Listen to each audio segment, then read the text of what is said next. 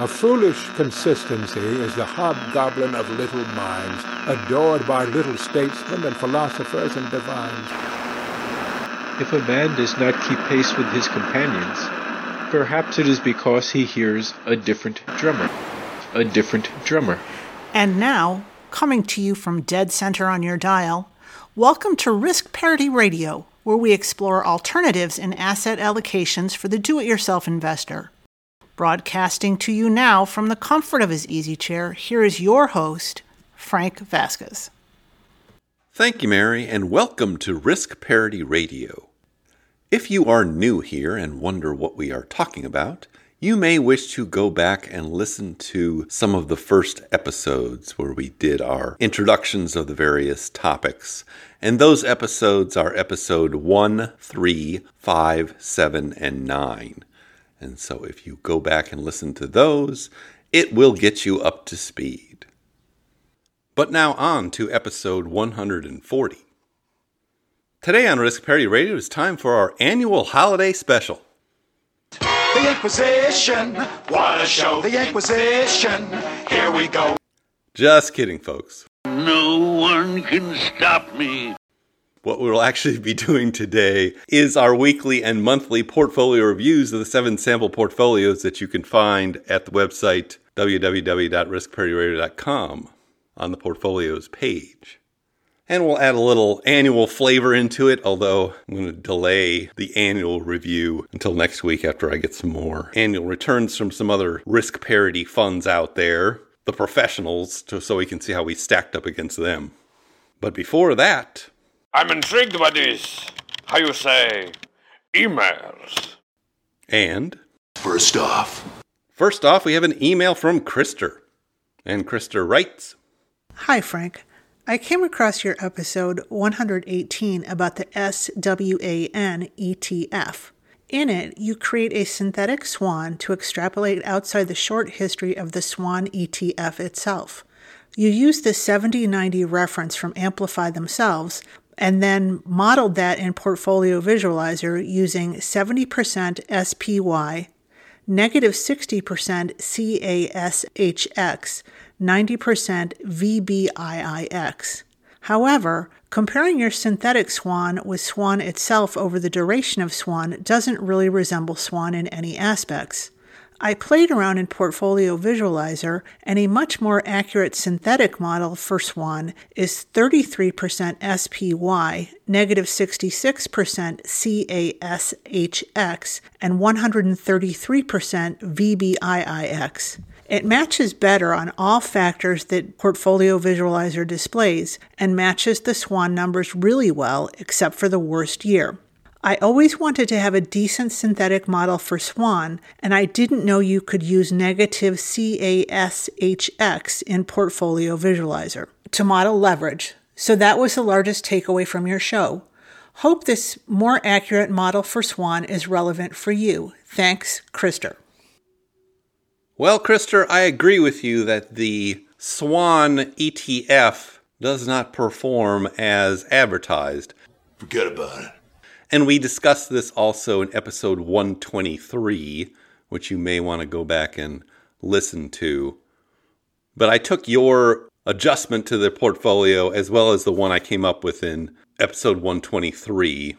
And yours has the 33% SPY, 133% Vanguard Intermediate Term Bond Index, and negative 66% cash. The one I came up with is 45% SPY, 80% Vanguard Intermediate Term Bond Index Fund, and negative 25% in cash.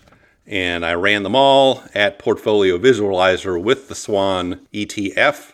And you can see how they came out. I think mine is a little bit closer, but yours has some features that are more identical in terms of movement. But I'll put that in the show notes and you can have a look at it. Ultimately, what this tells me is that this may not be the best ETF to design a portfolio around if it does not appear to be behaving as advertised, because that's reflective of some management issues there. And this is also why I think some of these composite ETFs that are combined stocks and bonds or combined stocks and options or some other combination are just a little bit more difficult to deal with in terms of portfolio construction. The easiest thing and most reliable thing to deal with in portfolio construction is an ETF that is exactly what it is and does not have more than one thing in it. And those are our preference for working with these things.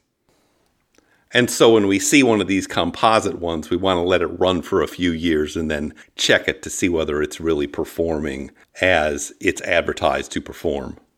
I don't think we had this trouble with the other one that we've used and talked about, NTSX, which is also a stock bond mixture, but in a different way from the SWAN ETF. But my reaction to it is you probably don't want to use SWAN to build a portfolio around because it's not performing as advertised. And so you might end up with some unpleasant surprises with respect to that portfolio that used SWAN if you were thinking it was something different than it was. I don't think it means what you think it means. But thank you for that email. Second off. Second off, we have an email from Craig, and Craig writes Dear Frank, thank you for the mighty fine and mightily needed work you are doing. Like so many others, I follow your excellent work on Risk Parity Radio, and like the 1849 gold miners, I pan for golden nuggets. I love gold in each broadcast. It's gold, Jerry, gold. I'm trying to evaluate and compare the relationship between portfolio returns by using CAGR and maximum drawdowns. The question is what drawdown risk is encountered while in pursuit of higher returns? I came across an article from Enlightened Stock Trading which offers the calculation MAR ratio equals annual growth, CAGR percentage, divided by maximum drawdown percentage. The article suggests that generally, a higher comparative MAR ratio target is preferable. Granted, this article has to do with stock trading, but would this calculation also be helpful in comparing more diversified portfolios? For example, a portfolio consisting of 100% VWENX has an MAR ratio of 0.27, compared with the golden ratio, which has a 1.01 MAR ratio. In this case, the golden ratio would be the clear winner. I'd love to hear your thoughts on using the MAR ratio as another tool when comparing the performance of various risk parity style portfolios. Craig. Addendum. In today's previous message to you, I forgot to restrict the comparisons of golden ratio and VWENX to the same period of time for an accurate comparison. In this case, I am comparing January 2015 to November 2021. For this period, golden ratio posts an MAR ratio of 1.01, while VWENX has an MAR ratio of 0.70 over the same period, making golden ratio still the clear winner. What are your thoughts, Frank? Craig. You are correct, sir. Yes! Well, I did read the article. I will link to it in the show notes. And I am familiar with this metric MAR, which is the compounded annual growth rate divided by the maximum drawdown. And yes, this is a useful metric. It is most similar to the Sortino ratio. The Sortino ratio is like the, the Sharpe ratio, which is measuring risk or reward based on standard deviation, but the Sortino ratio only looks at the downside. So, in that respect, is similar to the MAR ratio. Interestingly enough, on Portfolio Visualizer, if you run your back tests through there and then go to the metrics page, you'll see something called CalMAR, C A L M A R, and CalMAR is the MAR ratio for the last three years. And I think the reason CalMAR is popular is because it's got a defined time frame and it's useful for people who are actually trading short term or relatively short term. But if you look at those CalMAR ratios when you stick in your risk parity style portfolios, you'll see that they tend to have higher CalMAR ratios. There's also something in there called the Treynor percentage, which is another one of these kind of metrics measuring risk reward and focusing on the drawdown aspect of it. And you'll also see that risk parity portfolios tend to have a higher Treynor percentage. But all of those are in that metrics tab in Portfolio Visualizer right under the sharpened Sortino ratios. And so you'll want to have a look at those. Yes! I did go ahead and run a golden ratio portfolio that looks like our sample portfolio against the Vanguard Wellesley fund, which used to be like a 60 40 fund, but is now more like a 70 30 fund if you look at it inside of it. But just to see how these ratios played out from Portfolio Visualizer. And you see that the Sharpe ratios are almost the same. The Vanguard Wellington, if I said Wellesley, that was inaccurate. The Vanguard Wellington fund has a Sharpe ratio of 1.01 versus the sample golden ratio portfolio of 1.02. But then when you look at the Sortino ratio, you see a bigger difference. The Vanguard Wellington at 1.62, the sample golden ratio at 1.79. It becomes even bigger when you look at the Treynor ratio, the percentage. That's 15.57 for the Vanguard Wellington. It's 20.11 for the sample golden ratio. And then that CalMAR ratio, the three year MAR, is 1.23 for the Vanguard Wellington and 1.86 for the sample golden ratio. so, no matter how you slice it or whichever one you use, you see that you're getting a better risk reward, particularly on the downside from one of these risk parity style portfolios than you are from a traditional portfolio. Yeah, baby, yeah! But thank you for calling our attention to this metric because it is just another way of measuring what we want here, which is a portfolio that withstands drawdowns, whether you're taking them out as distributions or it's just losing money for some period of time. You need somebody watching your back at all times. Last off. Last off, we have an email from Scott, and Scott writes Hi, Frank. Thanks for all you've done so far. Awooga, awooga. Sorry, I don't know how to embed awesome sound effects here. What am I, a doctor or a moon shuttle conductor? My wife and I are both 42 in the accumulation phase, and in theory, roughly five years from comfortably financially independent, though we will probably continue working t- until at least early 50s, when we hope and pray that our daughter will spend a gap year before college traveling the world with us. We recently came into extra money, a little over a year's worth of living expenses, or a very nice down payment on a property. We decided to put the recent windfall into a golden butterfly portfolio for one to three years while looking for the perfect vacation property. In episode 14, you mentioned that a 1% increase in interest rates could result in a 20 or so percent decrease in the value of TLT. The Fed is planning to increase the prime rate to 2.25% or so over the next three years. Here's the $64,000 question.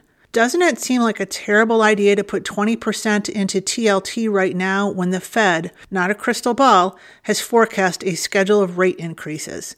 Thanks again. For entirely selfish reasons, I very much hope you keep up the part time gig until I'm well into retirement. Scott. All right, your $64,000 question. Doesn't it seem like a terrible idea to put 20% into TLT, quote, right now, unquote, when the Fed, not a crystal ball, has forecast a schedule of rate increases? Mr. Scott, 20 seconds to detonation. Well, the short answer is no. You can't handle the crystal ball. And for primarily two reasons. First off, what the Fed is doing or said it's going to do is known by you, me, and the entire gem state. And everybody else in the entire whole world. And that means it's already priced into the market. The market already knows this information and has priced it in. Am I right or am I right or am I right? Right, right, right. The market does not wait until an event actually occurs before reacting to it. It prices all these things in as they become known. Second off. The second reason is more fundamental as to the substance of this idea. And the idea or narrative that you are incorporating here is that the Fed has control over long term interest rates by raising its rates up and down. So you could ask yourself a question Is that true or not? Has that exhibited itself in the past? And if you look at the data, you'll find the answer is no. That's not how it works. That's not how any of this works. What the Fed does impacts the short end of the curve, the two year treasuries, the shorter treasuries, the T bills, and things like that. But the Fed does not control what goes on on the long end of the yield curve. Surely you can't be serious. I am serious. And don't call me Shirley. Now, people like to talk about that and repeat this narrative over and over again. Bueller. Bueller. Bueller. Bueller. But because you hear a narrative repeated over and over again doesn't make it any more true. You still have to actually look at the data of how things have worked to assess whether something's true or not. And that theory, that model, that narrative has proven to be false over and over again. Wrong! No, wrong! Wrong! Wrong! So, knowing that it's been false over and over again, it would be insane to think you're going to get a different result doing the exact same thing or thinking the exact same thing. You are talking about the nonsensical ravings of a lunatic mind. The truth is that the market for long term U.S. Treasury bonds is a global market with so many factors that affect it, especially the demand for treasuries from outside the United States, from people who need to get dollars to buy things or have lots of problems like Turkey and their currency right now, that pretty much nobody has a good model for determining what long term treasury bond rates are going to be in the future. Forget about it. And so what happens is people glom onto things like what the Fed is doing because they can identify it. The problem here is, is what we call the unknown unknowns. Real wrath of God type stuff. If you don't know what is affecting the long term treasury bond rate and you don't have a way of measuring it, you don't have a way of measuring the true demand for long term treasury bonds worldwide, then it is a fundamental cognitive error to only focus on the things you can measure and ignore the things that you can't measure. And that's why we see people making this thought or prediction and being wrong all the time. Right? Wrong! We'd be better off just admitting we don't know and can't know. You can't handle the crystal ball. Because in fact, that rate, the long term treasury bond rate, is actually more predictive of what's going to happen in other markets in the future than any one factor that you can point to is going to be predictive of what long term treasury rates are going to be in the future. Now, if you ask somebody, what have interest rates been doing in the past year? Most people would erroneously say they've been going up. That's because they're not looking at the data. They're thinking of some narrative in their head. They're saying, oh, inflation's going up, therefore interest rates must be going up. Isn't that true? Wrong!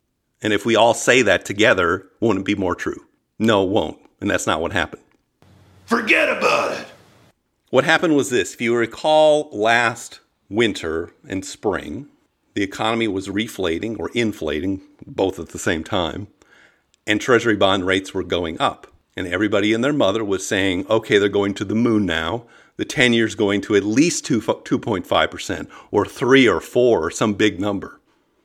What happened? What actually happened was they topped out in March. The long term treasury bond hit its peak in March of 2021 and has basically been falling ever since. It's been falling despite all of these reports about inflation. It's been falling despite all of these reports about what the Fed's doing it's been falling. Why has it been falling? We don't know. What do we know? You don't know. I don't know. Nobody knows. But more importantly, it tells you that the people who were saying this, making these predictions last winter based on inflation or Fed action or whatever is going to cause higher long term interest rates, they were all wrong. Their models don't work. And if their models don't work, didn't work then, why would we continue to use the same model and think we're going to get a more reliable result in the future? That's not how any of this works. The best you could say if they're correct in the future is that they were randomly right. Do I feel lucky? Not that they have any predictive power. Do I feel lucky? But foolish consistencies are indeed the hobgoblins of little minds.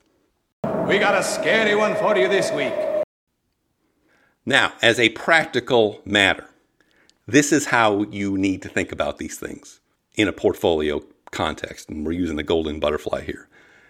You are saying, what if the long term interest rate goes up 1%? What if the long term interest rate goes up 1%?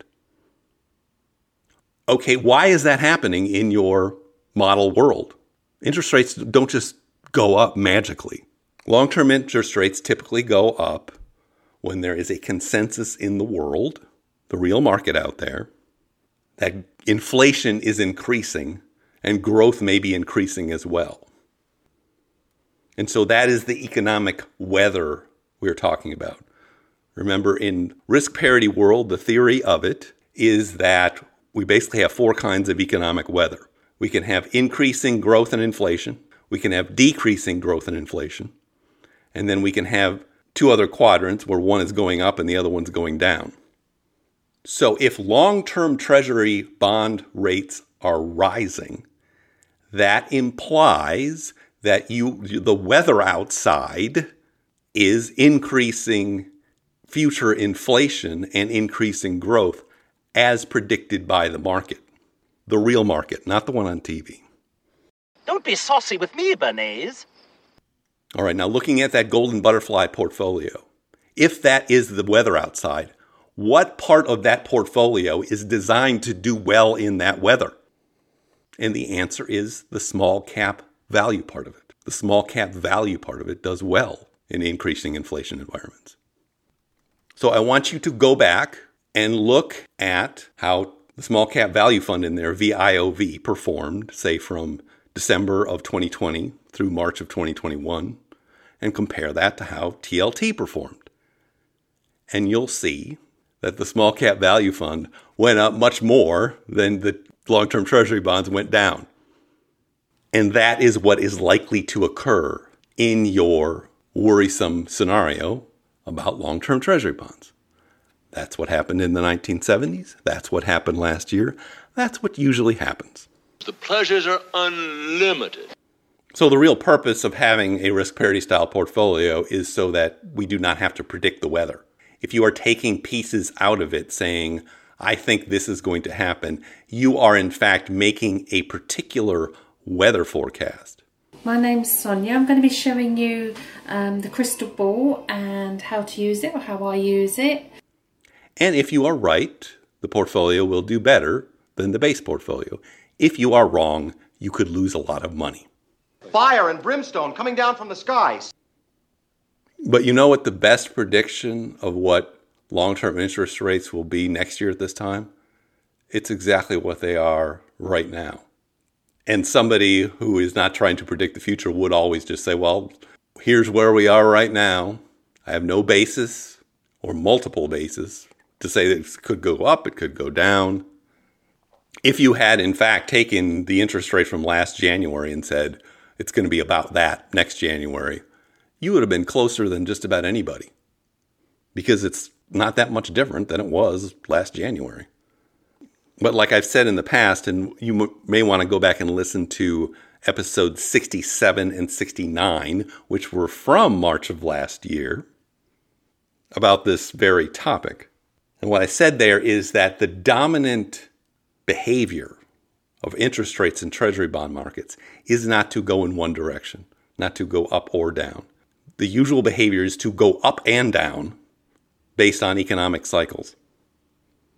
So you only really see up and down movements for long periods of time if you look at very long charts, at least 10 years, 20, 30, 40 years. Then you can see a trend in markets. But that's not what we're dealing with here when we're dealing with rebalancing portfolios once a year or so. We want to know what it's been doing in the past year or so. But anyway, I hope this answers your question because it gets at some big misconceptions about treasury bonds and the way the world works based on narratives that you just hear off the TV, off YouTube, or off somebody who is obsessed with some political or economic theory. You generally know when you're dealing with somebody like that. If you listen to them, they'll say a couple of things. One of them is, "Well, it hasn't happened yet, but in the future, it's it's going to happen. It's going to happen. I just know." Or, "Well, I would have been right if this central bank or this person or this thing or whatever hadn't done such and such." And what you should be thinking when you hear that is, "Okay, you actually admit you're wrong. You don't want to say it out loud, but you were wrong. Wrong! And you were wrong because whatever you were looking at, your model, did not account for factors that could influence the thing you're trying to predict. Because if you weren't predicting that such and such would do such a thing, that, that's part of what you need to do if you're going to be master forecaster. You can't handle the crystal ball. We don't live in somebody's little fake world where two or three factors make all the difference and nothing else matters. And if this person is not willing to go back and say, I was wrong, let me go investigate why I was wrong and see if I can do better next time, I never hear them saying things like that. If they're not willing to do that, they're not worth listening to. You just put them in the category of the definition of insanity and let it be. You're a legend in your own mind. And thank you for that email. Now we're going to do something extremely fun. And the extremely fun thing we are about to do is to go over our weekly portfolio reviews of the seven sample portfolios that you can find at www.riskparityradio.com on the portfolios page. And since it's the end of the month and the end of the year, we have some embellishments to make and other things to add in and talk about here. But let's just get started here.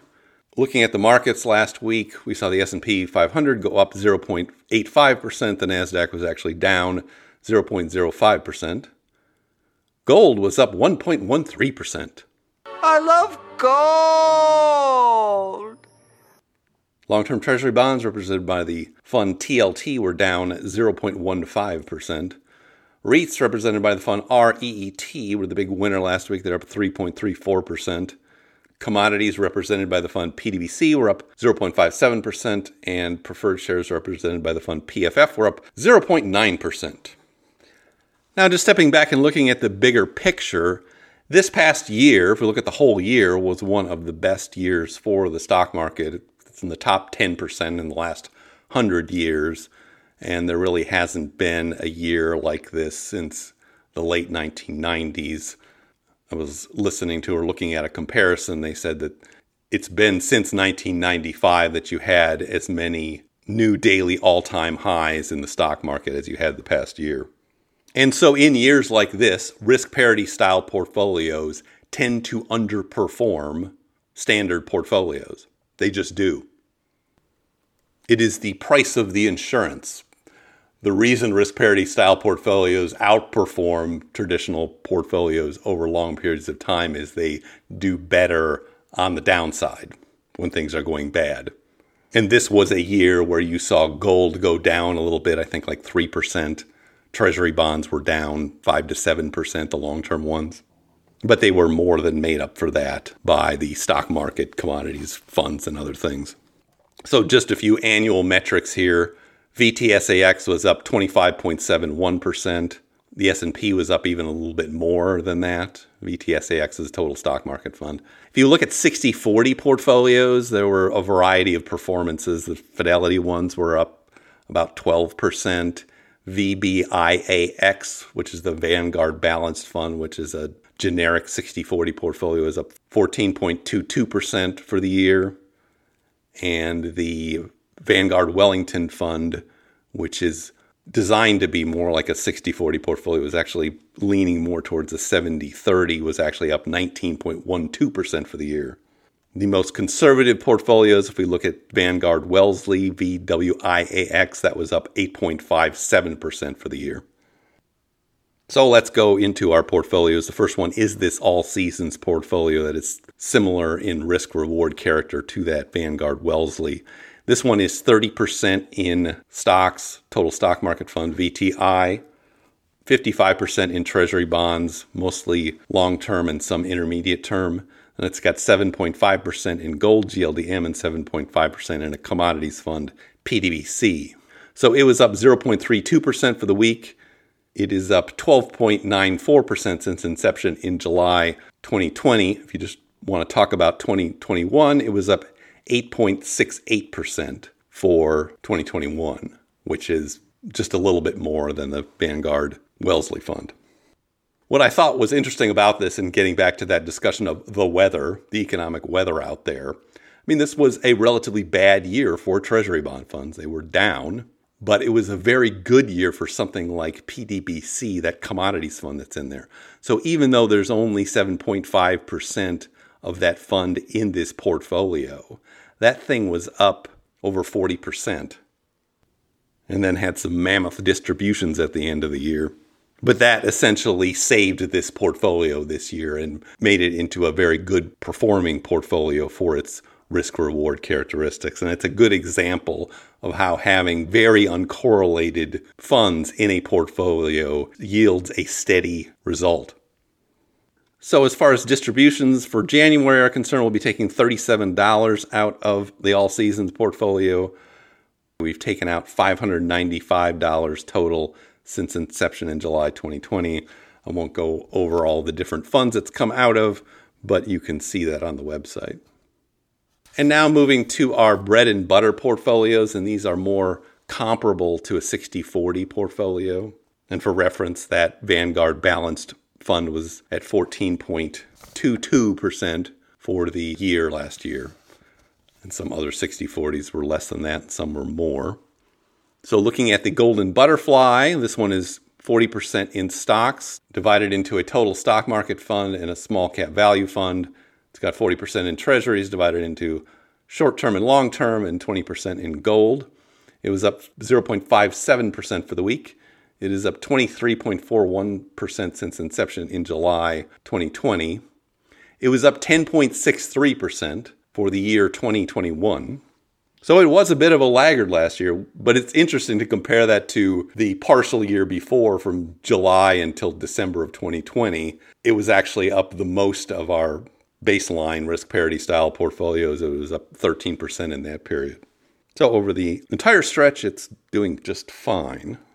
The other thing you'll realize from these portfolios is that because the stock market had such an outsized performance last year, basically, if you know what the percentage of stocks is in a particular portfolio, you can kind of guess pretty quickly as to what its returns were like that year. They dominate everything else for the most part. But anyway, we'll be taking $48 in cash as a distribution for January of 2022, and we've taken out $829 total from this portfolio since inception in July 2020. Going to the golden ratio, our next portfolio, this was up 0.88% last week. It is up 25.68% since inception in July 2020. It was actually up 13.84% for the year of 2021. So it's very comparable to the 60 40 portfolios. We'll be taking $49 as a distribution from cash for it for January of 2020. What's also interesting to note is at the end of 2020, this portfolio was behind the Golden Butterfly, but they've switched positions this year. I'm pretty sure that's because the Golden Butterfly has a larger chunk of small cap value funds in it this portfolio has some REITs in it that did really well last year. And so that's the baseline difference between the two of them. This one also has a much smaller portion in cash or short term bonds. This one's only 6% compared to 20% for the Golden Butterfly, which is more conservative. So that's another reason this one did a little better this year. Now, moving to our next one, the Risk Parity Ultimate. I won't go through all 14 funds here, but it's essentially around 45% in stock funds, 25 to 30% in long term treasuries. Then it's got some gold, preferred shares, commodities, a little crypto, and a volatility fund in there as well. It was up 0.92% for the week. It is up 24.62% since inception in July 2020. And for the year of 2021, it was up 13.5%. So also right there. And we will be distributing $58 from this, from the cash bucket where it's accumulated for January 2022. And we'll have distributed $978 total since inception in July 2020. And now we move to our experimental portfolios. It's a trap! These ones have leveraged funds in them. The first one is the accelerated permanent portfolio. This is 27.5% in TMF, the long term treasury bond fund, 25% in UPRO, a leveraged stock fund, 25% in PFF, Preferred Shares Fund, and 22.5% in GLDM, a gold fund. It was up 0.96% for the week. It is up 30.48% since inception in July 2020 and was up 16.75% for the year of 2021. So did just fine as well. We'll be distributing $79 out of it for the month of January 2022 from UPRO, the leveraged stock fund, and we will have distributed $1,296 total since inception in July 2020. It's coming out at a rate of 8%. I should mention that we are taking out at annualized rates at different rates for these portfolios. The most conservative one, the All Seasons, comes out at a 4% rate. The next two, Golden Butterfly and Golden Ratio, we're distributing at a 5% annualized rate. Risk Parity Ultimate at a 6% annualized rate. And then our two most leveraged portfolios, Accelerated Permanent Portfolio and Aggressive 50 50, at an 8% annualized rate and 7% for the levered golden ratio. But moving to the aggressive 50 50, this one is essentially 50% stocks and 50% bonds, but it's leveraged, which makes it an aggressive 50 50. So on the stock side, we have 33% in UPRO leverage stock fund and 17% in PFF, which is a preferred shares fund. And then on the bond side, we have TMF, the leveraged bond fund, long-term treasuries, and VGIT, a intermediate treasury bond fund. So this one was up 0.89% for the week. It is up 38.89% since inception in July 2020, and it was up 24.38% for the year of 2021. So it continues to grow steadily. We will distribute $84 from cash, which has accumulated in this portfolio for January 2022 and we'll have distributed $1,330 out of this portfolio since July 2020. It started at 10,000. We've had income of 1330 and there's still $12,641 in it. And I should also say if you want to look at another variation of these two portfolios, almost a little combination between the aggressive 50/50 and that accelerated permanent portfolio, there is another levered portfolio over at M1 that I did for the Choose FI podcast and webpage. That one is up 25.74% for the year of 2021. And you can take a look at that too, which I can link to in the show notes. And now we get to our last portfolio. This one's only been around since July of this year, so we don't have very long metrics for it. It is up 0.68% for the week. It is up 4.89% since inception this past July. And obviously, we don't have a year long performance percentage to give you because it hasn't been around that long. Jeez. So we'll be taking $60 from cash from it for January of 2022. We've distributed $357 total from this portfolio since July of 2021.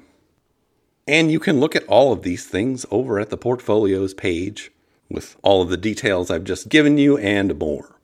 But now I see our signal is beginning to fade. We'll be picking up this week with a special email extravaganza involving one of my most avid listeners and emailers. Hopefully, covered a lot of ground there. And then I think next week we will focus some more on the annual returns for these portfolios and compare them to risk parity mutual funds and ETFs that you can find out there. And some of them did not do so well last year. But I wanted to get all that information together, and so we'll put that in for next weekend. If you have comments or questions for me, please send them to frank at riskparityradio.com. That email is frank at riskparityradio.com. Or you can go to the website, www.riskparityradio.com, and put in your contact information there, and I'll get your message that way. If you haven't had a chance to do it, please make it a New Year's resolution to go where you get this podcast and like, subscribe to it, give it some stars, and a review. That would be great. Okay. Thank you once again for tuning in. This is Frank Vasquez with Risk Parity Radio, signing off.